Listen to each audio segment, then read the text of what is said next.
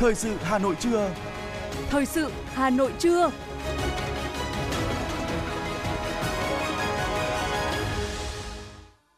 Kính chào quý vị và các bạn. Bây giờ là chương trình thời sự của Đài Phát thanh Truyền hình Hà Nội. Chương trình trưa nay có những nội dung chính sau đây. Hôm nay, Tổng thống Hoa Kỳ Joe Biden bắt đầu chuyến thăm cấp nhà nước tới Việt Nam. Vinh danh các sáng tác về chủ đề học tập và làm theo tư tưởng đạo đức phong cách Hồ Chí Minh.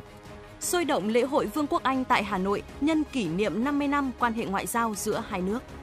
Phần tin thế giới có những sự kiện nổi bật. Nhật Bản Ấn Độ nhất trí mở rộng hợp tác trên nhiều lĩnh vực. Nga khởi động diễn đàn kinh tế phương Đông lần thứ 8. Và sau đây là nội dung chi tiết sẽ có trong chương trình. Thưa quý vị và các bạn, nhận lời mời của Tổng Bí thư Nguyễn Phú Trọng, Tổng thống Hoa Kỳ Joe Biden hôm nay bắt đầu chuyến thăm cấp nhà nước tới Việt Nam trong 2 ngày, mùng 10 và 11 tháng 9. Đây là chuyến thăm có ý nghĩa đặc biệt diễn ra trong bối cảnh Việt Nam và Hoa Kỳ kỷ niệm 10 năm xác lập quan hệ đối tác toàn diện năm 2013, năm 2023, đánh dấu lần đầu tiên cả Tổng thống và Phó Tổng thống Hoa Kỳ thăm Việt Nam trong một nhiệm kỳ. Sau 28 năm thiết lập quan hệ ngoại giao, 10 năm triển khai quan hệ đối tác toàn diện, quan hệ Việt Nam-Hoa Kỳ đã có những bước tiến dài, phát triển sâu rộng, thực chất, toàn diện trên tất cả các lĩnh vực quan trọng và ở cả ba cấp độ song phương, khu vực và quốc tế, đóng góp tích cực cho hòa bình, ổn định, hợp tác và phát triển bền vững tại khu vực và trên thế giới. Theo đại sứ Việt Nam tại Hoa Kỳ Nguyễn Quốc Dũng, trong chuyến thăm này, Tổng thống Joe Biden sẽ có các cuộc hội đàm, gặp gỡ quan trọng với Tổng bí thư Nguyễn Phú Trọng và lãnh đạo cấp cao của Đảng và Nhà nước Việt Nam, có các hoạt động với doanh nghiệp và người dân. Hai bên sẽ giả soát lại quan hệ đối tác toàn diện trên các lĩnh vực và đề ra những định hướng cho quan hệ trong thời gian tới, với nội hàm tập trung vào hợp tác khoa học công nghệ, kinh tế thương mại và đầu tư, giao lưu nhân dân, khắc phục hậu quả chiến tranh. Điều này sẽ mở ra một chương mới trong quan hệ Việt-Mỹ, đồng thời tạo điều kiện khách quan thuận lợi hơn để Việt Nam dần khẳng định vị trí cao hơn trong chuỗi giá trị khu vực và toàn cầu. Hai bên cũng dự kiến cùng tổ chức hoạt động trao đổi kỷ vật chiến tranh, gặp gỡ giữa các doanh nghiệp công nghệ hai nước. Nhân dịp này, hai bên dự kiến sẽ ký kết nhiều thỏa thuận, hợp đồng kinh tế quan trọng có giá trị hàng tỷ đô la Mỹ. Thưa quý vị và các bạn, chuyến thăm cấp nhà nước của Tổng thống Hoa Kỳ Joe Biden theo lời mời của Tổng Bí thư Ban chấp hành Trung ương Đảng Cộng sản Việt Nam Nguyễn Phú Trọng diễn ra đúng vào dịp kỷ niệm 10 năm hai nước thiết lập quan hệ đối tác toàn diện. Trong tuyên bố chung thiết lập quan hệ đối tác toàn diện vào tháng 7 năm 2013, nguyên tắc quan hệ song phương Việt Nam Hoa Kỳ đã được nêu rõ, đó là tôn trọng độc lập, chủ quyền, toàn vẹn lãnh thổ và nhất là tôn trọng thể chế chính trị của nhau – Hành trình hơn 10 năm kể từ sau tuyên bố chung này đã cho thấy những phát triển mạnh mẽ cả về chất và lượng trong quan hệ Việt Nam-Hoa Kỳ. Sau đây là ghi nhận của phóng viên Đài Hà Nội đang trực tiếp đưa tin về chuyến thăm quan trọng này. Chuyến thăm Việt Nam của Tổng thống Joe Biden theo lời mời của Tổng bí thư Nguyễn Phú Trọng diễn ra trong hai ngày, mùng 10 và 11 tháng 9. Tháp tùng Tổng thống Joe Biden có Ngoại trưởng Antony Blinken, Đại sứ Hoa Kỳ tại Việt Nam Mark Snapper, Cố vấn An ninh Quốc gia Jake Sullivan đặc phái viên về khí hậu của Tổng thống John Kerry, trợ lý Tổng thống Phó Cố vấn An ninh Quốc gia John Finner, Phó trợ lý Tổng thống, điều phối viên đặc biệt Hội đồng An ninh Quốc gia Kurt Campbell, trợ lý Ngoại trưởng Daniel Crittenbrink và các cố vấn đặc biệt của Tổng thống. Chuyến thăm của Tổng thống Joe Biden được kỳ vọng sẽ tiếp tục thúc đẩy quan hệ hai nước Việt Nam-Hoa Kỳ. Ông Hà Kim Ngọc, Thứ trưởng Bộ Ngoại giao cho biết. Ờ, đây là lần đầu tiên à, một tổng thống Mỹ thăm Việt Nam cấp nước theo lời mời của Tổng Bí thư Đảng Cộng sản Việt Nam Nguyễn Phú Trọng. Và chuyến thăm lại diễn ra à, đúng vào dịp kỷ niệm 10 năm hai nước xác lập quan hệ đối tác toàn diện và cũng là lần đầu tiên cả tổng thống và phó tổng thống Mỹ cùng thăm Việt Nam trong một nhiệm kỳ. À, đây cũng là một cái sự à, tiếp nối cái truyền thống trong gần 30 năm quan hệ Việt Nam à, với Mỹ, đó là các đời tổng thống Mỹ đương nhiệm đều đi thăm Việt Nam. Thì chuyến thăm cho thấy là hai bên đều rất là coi trọng nhau trong cái chính sách đối ngoại chung của mình và trong cái chính sách đối với khu vực châu Á Thái Bình Dương và Ấn Độ Dương nói riêng. À, đối với Mỹ thì chuyến thăm thể hiện à, Mỹ coi trọng cái thể chế chính trị của Việt Nam, coi trọng vai trò ờ, của Đảng Cộng sản Việt Nam, của Tổng Bí thư Nguyễn Phú Trọng và lãnh đạo Việt Nam. Hai nước sẽ tập trung vào những lĩnh vực như là hợp tác về chuỗi cung ứng, à, phát triển cơ sở hạ tầng, đào tạo nguồn nhân lực chất lượng cao, rồi chuyển đổi năng lượng à, kinh tế số, kinh tế xanh hay là à, phát triển công nghiệp chế tạo, về khoa học công nghệ, và đổi mới sáng tạo sẽ là cái lĩnh vực hợp tác mang tính đột phá và hai nước sẽ tập trung vào tạo cái nền tảng công nghệ số hệ sinh thái bán dẫn hay là ứng dụng à, trí tuệ nhân tạo à, đồng thời là các cái công nghệ mà phục vụ cho chuyển đổi năng lượng rồi công nghệ sinh học hay là nâng cao cái y tế hay là dược phẩm. À, cái lĩnh vực thứ ba là hợp tác khắc phục hậu quả chiến tranh. Thì đây cũng là một cái lĩnh vực một cái điểm sáng.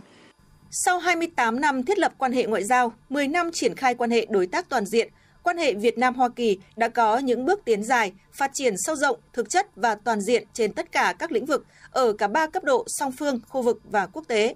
Để có được những bước tiến dài đó, rất cần đến một nền tảng chính trị vững chắc với sự hiểu biết, xây dựng lòng tin và tôn trọng lẫn nhau giữa các cấp lãnh đạo và người dân hai nước. Ông Mark Knapper, đại sứ Hoa Kỳ tại Việt Nam cho biết. Chính sách của Hoa Kỳ đối với Việt Nam trong nhiều năm qua là dựa trên sự tôn trọng toàn vẹn lãnh thổ, chủ quyền và thể chế chính trị của nhau.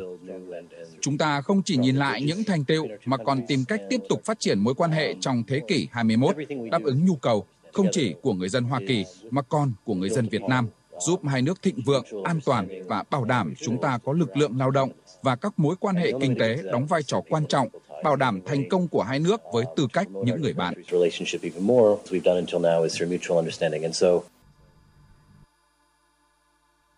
Thưa quý vị và các bạn, năm 2023 là một dấu mốc quan trọng trong quan hệ Việt Nam-Hoa Kỳ khi hai nước kỷ niệm 10 năm thiết lập quan hệ đối tác toàn diện. Trải qua một thập kỷ, quan hệ Việt Nam-Hoa Kỳ đã đạt được những bước phát triển toàn diện, thực chất, ngày càng đi vào chiều sâu, đóng góp tích cực cho an ninh, hòa bình, hợp tác và phát triển tại khu vực và trên thế giới. Trong đó, hợp tác về kinh tế là một dấu ấn nổi bật trong quan hệ Việt Nam-Hoa Kỳ, phản ánh của phóng viên thời sự. Việt Nam và Hoa Kỳ thiết lập quan hệ ngoại giao vào ngày 12 tháng 7 năm 1995 và xác lập quan hệ đối tác toàn diện Việt Nam-Hoa Kỳ vào ngày 25 tháng 7 năm 2013. Sau 28 năm bình thường hóa quan hệ và 10 năm thiết lập quan hệ đối tác toàn diện, hai nước không ngừng tăng cường quan hệ về chính trị, ngoại giao với các chuyến thăm cấp cao và các cấp thường xuyên giữa hai nước, qua đó tăng cường hiểu biết và làm sâu sắc hơn quan hệ song phương, thúc đẩy đà phát triển quan hệ trên cơ sở đôi bên cùng có lợi, bình đẳng, tôn trọng độc lập, chủ quyền, thể chế chính trị của nhau. Cùng với quan hệ chính trị tốt đẹp, hợp tác kinh tế thương mại Việt Nam Hoa Kỳ được coi là lĩnh vực hợp tác thành công nhất với nhiều tiềm năng. Kim ngạch thương mại hai chiều đã tăng gần 5 lần từ 25 tỷ đô la Mỹ năm 2012 lên gần 123 tỷ đô la Mỹ vào năm 2022 không chỉ là một trong những thị trường xuất khẩu quan trọng nhất của doanh nghiệp Việt Nam, Hoa Kỳ hiện đang đứng thứ 11 trên 141 quốc gia và vùng lãnh thổ có vốn đầu tư nước ngoài FDI tại Việt Nam với tổng vốn đăng ký hơn 11 tỷ đô la Mỹ. Về cơ hội phát triển kinh tế Việt Nam Hoa Kỳ, ông Nguyễn Văn Toàn, Chủ tịch Hiệp hội Doanh nghiệp có vốn đầu tư nước ngoài cho biết thêm. Vừa rồi là có một cái phái đoàn các nhà đầu tư Mỹ và những cái doanh nghiệp rất là lớn, tức là những doanh nghiệp đa quốc gia, xuyên quốc gia họ đã vào Việt Nam. Họ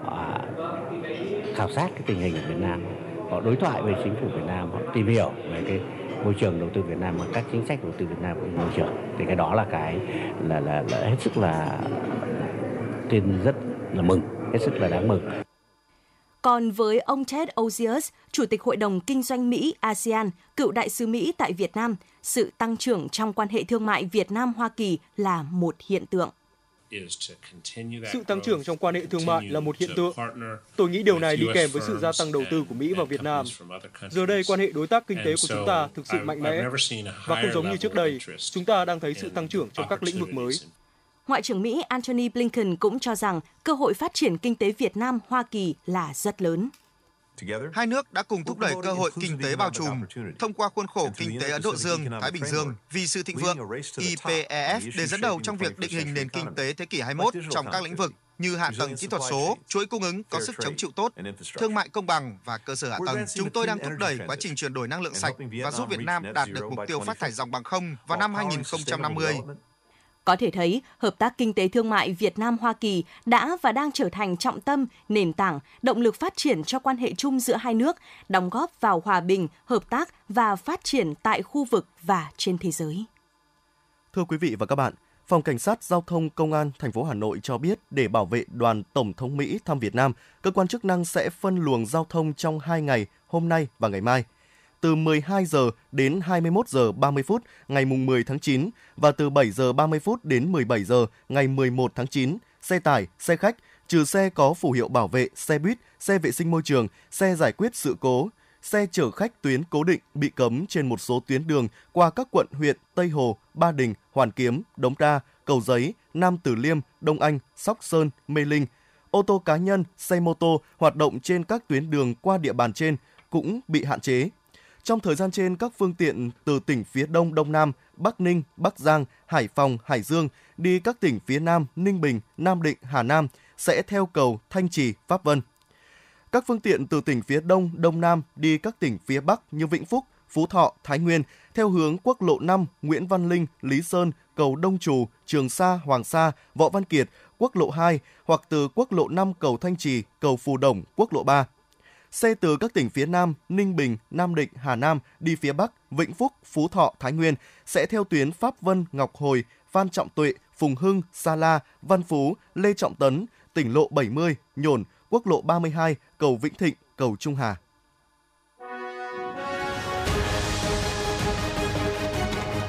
Thời sự Hà Nội, nhanh, chính xác, tương tác cao. Thời sự Hà Nội, nhanh, chính xác, tương tác cao.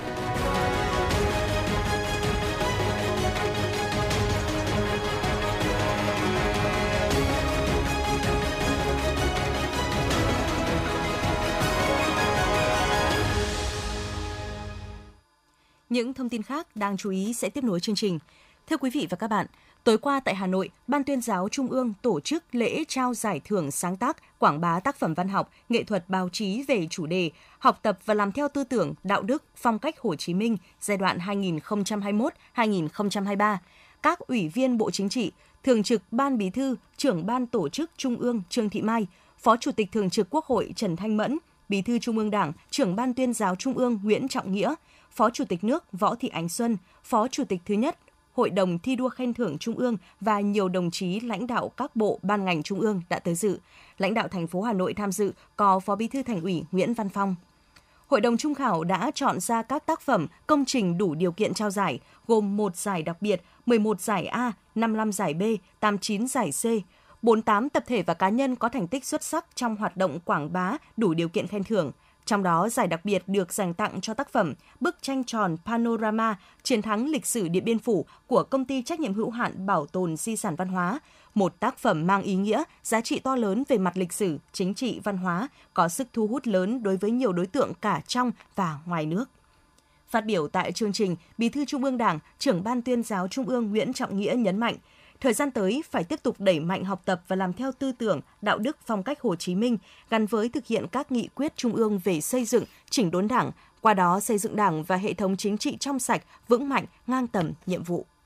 Chiều qua tại quảng trường Đông Kinh Nghĩa Thục Hà Nội, Đại sứ quán Vương quốc Anh tại Việt Nam đã tổ chức lễ khai mạc lễ hội Vương quốc Anh – đây là sự kiện nằm trong chuỗi các hoạt động kỷ niệm 50 năm quan hệ ngoại giao Việt Nam Vương quốc Anh, đồng thời ghi dấu mốc 30 năm hoạt động của Hội đồng Anh tại Việt Nam, thể hiện tình hữu nghị và hợp tác lâu dài giữa hai quốc gia. Lễ khai mạc có sự tham gia của Đại sứ Anh tại Việt Nam Ian Frew, lãnh đạo thành phố Hà Nội và các đối tác – lễ hội Vương quốc Anh hứa hẹn sẽ mang lại một khoảng thời gian tuyệt vời dành cho tất cả mọi người với mục tiêu tôn vinh sự hợp tác đa dạng giữa hai quốc gia Việt Nam, Anh, cũng như sự phong phú về văn hóa và nghệ thuật của Vương quốc Anh. Với nhiều hoạt động hấp dẫn, lễ hội mang đến cơ hội độc đáo để khám phá những đóng góp và mối liên kết sâu sắc của Vương quốc Anh tới Việt Nam.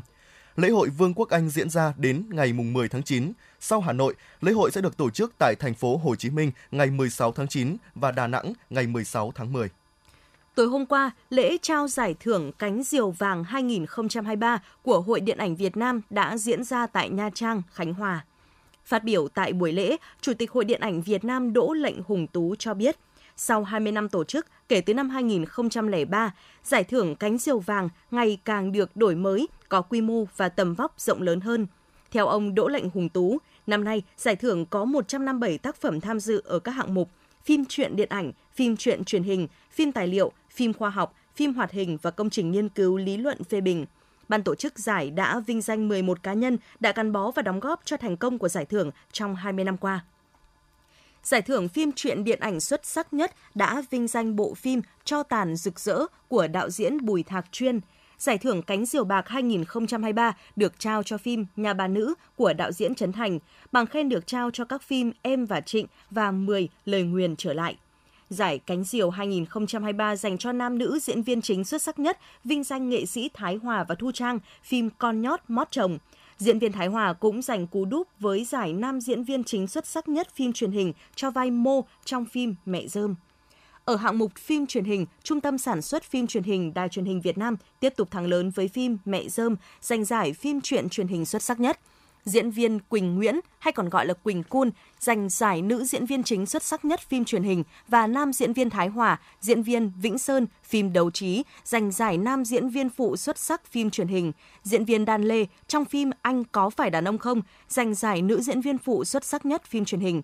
Ở hạng mục phim tài liệu và khoa học, Cánh diều vàng, phim tài liệu thuộc về Bẫy, Cánh diều vàng phim khoa học là Hố đen. Ở hạng mục phim hoạt hình, Cánh diều vàng thuộc về Nguồn cội của đạo diễn Phùng Văn Hà. Phim ngắn xuất sắc nhất là Dưới đáy hố của đạo diễn Đinh Phạm Quốc Bình. Cánh diều vàng cho công trình nghiên cứu lý luận phê bình điện ảnh xuất sắc thuộc về nghệ thuật viết kịch bản, phim truyện truyền hình của Phó Giáo sư Tiến sĩ Đỗ Lệnh Hùng Tú. Thưa quý vị và các bạn, ứng xử đúng với di sản, quảng bá di sản đúng cách – chấn chỉnh những hoạt động sân khấu hóa thực hành sai nguyên tắc, làm sai lệch di sản là những vấn đề được thẳng thắn nhìn nhận, trao đổi từ nhiều khía cạnh tại hội thảo, hội nghị tập huấn, đánh giá công tác quản lý, bảo vệ và phát huy giá trị di sản văn hóa phi vật thể sau khi được ghi danh do Bộ Văn hóa Thể thao và Du lịch phối hợp với Văn phòng UNESCO tại Việt Nam tổ chức mới đây tại Hà Nội. Hội nghị có sự tham gia của lãnh đạo Bộ Văn hóa, Thể thao và Du lịch, các chuyên gia nghiên cứu văn hóa dân gian, các nhà khoa học trong và ngoài nước, đại diện tổ chức UNESCO tại Việt Nam, lãnh đạo Sở Văn hóa, Thể thao và Du lịch 63 tỉnh thành và các nghệ nhân nhân dân, nghệ nhân ưu tú đại diện cho cộng đồng thực hành di sản văn hóa phi vật thể, phản ánh của phóng viên Như Hoa. Tính đến thời điểm hiện nay, Tổ chức Giáo dục Khoa học và Văn hóa của Liên Hợp Quốc UNESCO đã ghi danh 15 di sản văn hóa phi vật thể của Việt Nam vào danh sách bao gồm 13 di sản văn hóa phi vật thể đại diện của nhân loại và hai di sản văn hóa phi vật thể cần bảo vệ khẩn cấp phân bố ở hầu hết tỉnh, thành phố với nhiều chủ thể là đồng bào các dân tộc khác nhau. Hiện đã có 1.881 cá nhân được phong tặng danh hiệu nghệ nhân nhân dân, nghệ nhân ưu tú. Trong đó có 131 nghệ nhân nhân dân, 1.750 nghệ nhân ưu tú, khoảng 7 vạn di sản văn hóa phi vật thể được kiểm kê, 497 di sản được đưa vào danh mục di sản văn hóa phi vật thể quốc gia, phân bố rộng khắp trên cả nước. Việt Nam đã và đang đóng góp kinh nghiệm cũng như thể hiện nỗ lực cho việc bảo vệ di sản văn hóa phi vật thể của quốc gia và nhân loại. Việc gia tăng về số lượng di sản văn hóa phi vật thể được ghi danh vào danh sách của UNESCO và danh mục quốc gia về di sản văn hóa phi vật thể cũng như sự phát triển của kinh tế xã hội trong những năm gần đây đã và đang đặt ra những yêu cầu mới trong công tác quản lý, bảo vệ và phát huy giá trị di sản và thực hiện công ước. Phó giáo sư tiến sĩ Lê Thị Thu Hiền, Cục trưởng Cục Di sản Văn hóa cho biết. Chúng tôi cũng sẽ tiếp tục tham mưu để Bộ trưởng ban hành theo thẩm quyền những cái thông tư để hướng dẫn cái hoạt động bảo vệ phát huy giá trị văn hóa và đồng thời là hoàn thiện cái dự án luật di sản văn hóa sửa đổi để có thể trình ra Quốc hội. Và ngoài ra thì à, chúng tôi cũng sẽ huy động các cái nguồn lực của các tổ chức cá nhân xã hội trong cái việc mà tham gia vào các hoạt động các cái đề án bảo vệ di sản văn hóa phi vật thể à, sau khi được ghi danh. Việc bảo tồn và phát triển di sản sau khi ghi danh đòi hỏi sự cân nhắc tỉ mỉ về cách thức thực hiện, tránh những tác động đến tính nguyên vẹn của di sản trong quá trình phát triển. Để làm được điều này, sự phối hợp đồng thuận hài hòa giữa chính quyền và cộng đồng là rất quan trọng để đảm bảo rằng di sản thể hiện đúng giá trị văn hóa, đồng thời giữ lại được tính chất phong phú sáng tạo của nó. Giáo sư tiến sĩ Nguyễn Trí Bền, nguyên viện trưởng Viện Văn hóa Nghệ thuật Quốc gia Việt Nam nêu ý kiến. Trong báo cáo khoa học nộp cho UNESCO thì bao giờ các quốc gia cũng đều phải có một cái chương trình hành động ghi rất rõ các cái biện pháp bảo vệ của mình ở đó vì vậy mà bây giờ phải xem xét tất cả những cái cam kết của chúng ta trên cơ bản thì đã thực hiện được những cái cam kết của chính phủ Việt Nam. Tôi lấy ví dụ như là dân các quan họ Bắc Ninh. Tôi lấy ví dụ như tín ngưỡng thờ cúng hùng vương là được thực hiện rất là tốt. Để tăng cường hiệu lực quản lý của nhà nước trong việc bảo vệ và phát huy tốt nhất giá trị tốt đẹp của di sản văn hóa phi vật thể, Phó giáo sư tiến sĩ Bùi Hoài Sơn, Ủy viên thường trực Ủy ban Văn hóa Giáo dục của Quốc hội cho rằng di sản văn hóa phi vật thể là vô cùng quan trọng nhưng cũng mong manh và nhạy cảm trước sự thay đổi của thời cuộc. Nếu chúng ta nhận thức đầy đủ, hình thành nên một quan điểm vững chắc về việc bảo vệ và phát huy giá trị di sản văn hóa nói chung thì sẽ bảo vệ được di sản tốt hơn. Di sản văn hóa phi vật thể nếu mất đi thì không bao giờ khôi phục lại được. Phó giáo sư tiến sĩ Bùi Hoài Sơn, Ủy viên Thường trực Ủy ban Văn hóa Giáo dục của Quốc hội nói.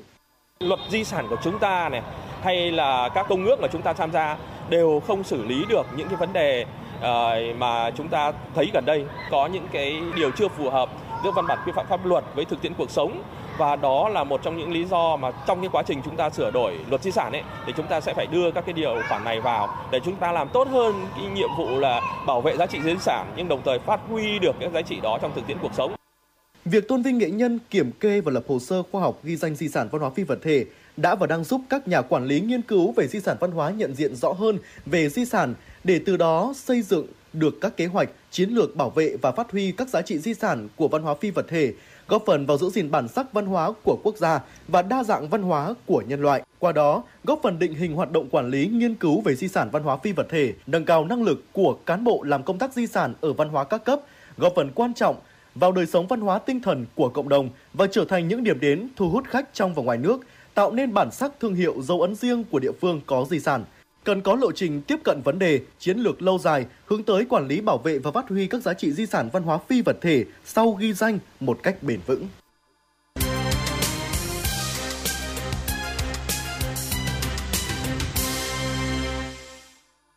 Quý vị và các bạn đang nghe chương trình thời sự của Đài Phát thanh Truyền hình Hà Nội. Phần tin thế giới sẽ tiếp nối chương trình.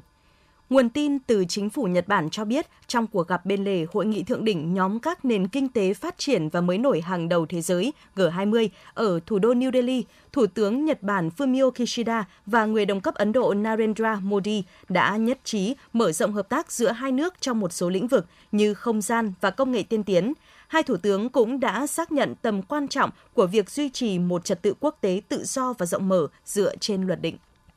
Diễn đàn Kinh tế phương Đông lần thứ 8 đang bắt đầu diễn ra tại thành phố Vladivostok, thủ phủ của vùng Viễn Đông của Liên bang Nga từ mùng 10 đến 13 tháng 9. Với chủ đề Con đường dẫn tới hợp tác, hòa bình và thịnh vượng, Diễn đàn Kinh tế phương Đông năm nay được xây dựng bởi Trương nghị sự quốc tế bao gồm gặp gỡ kinh doanh đối ngoại với đại diện các nước Ấn Độ, Trung Quốc, Lào, Mông Cổ, các nước ASEAN, Liên minh Kinh tế Á-Âu và khối những nền kinh tế mới nổi hàng đầu thế giới. Các nội dung chính được thảo luận là vấn đề phát triển hợp tác quốc tế trong môi trường mới, hiện đại hóa kỹ thuật, sự chuyển đổi của chuỗi hậu cần trong bối cảnh việc sử dụng ngày càng tích cực của tuyến đường biển phía Bắc.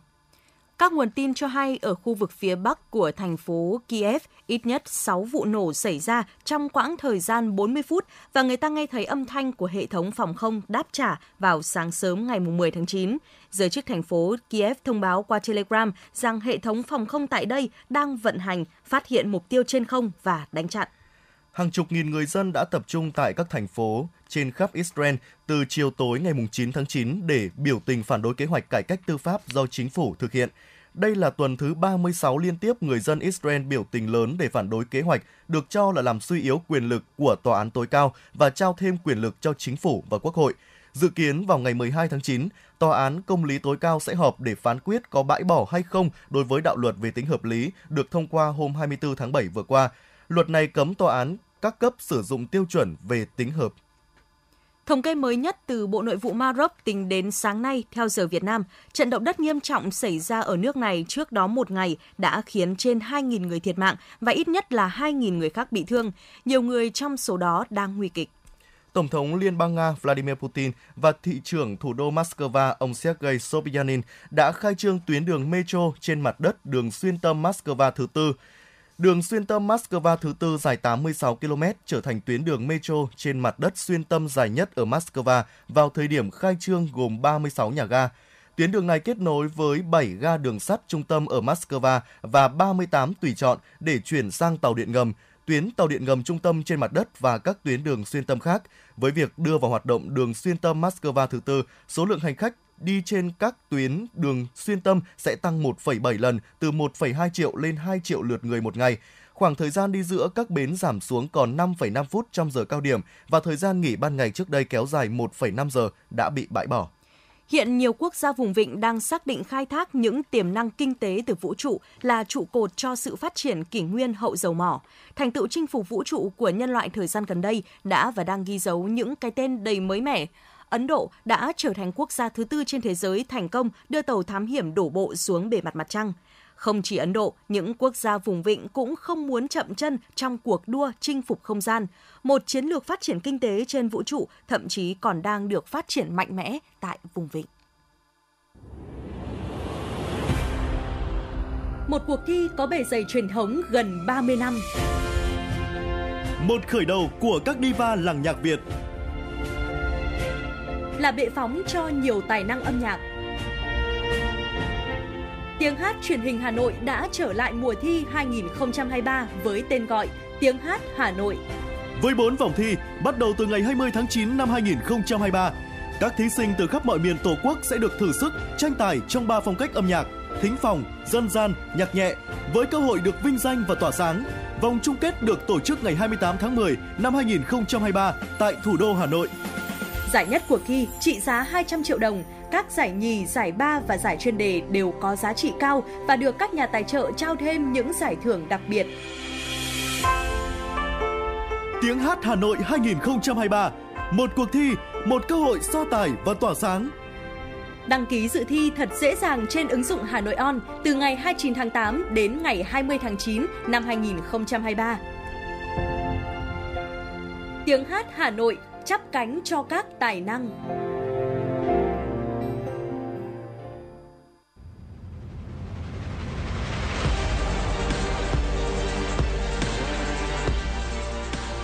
Bản tin thể thao. Bản tin thể thao.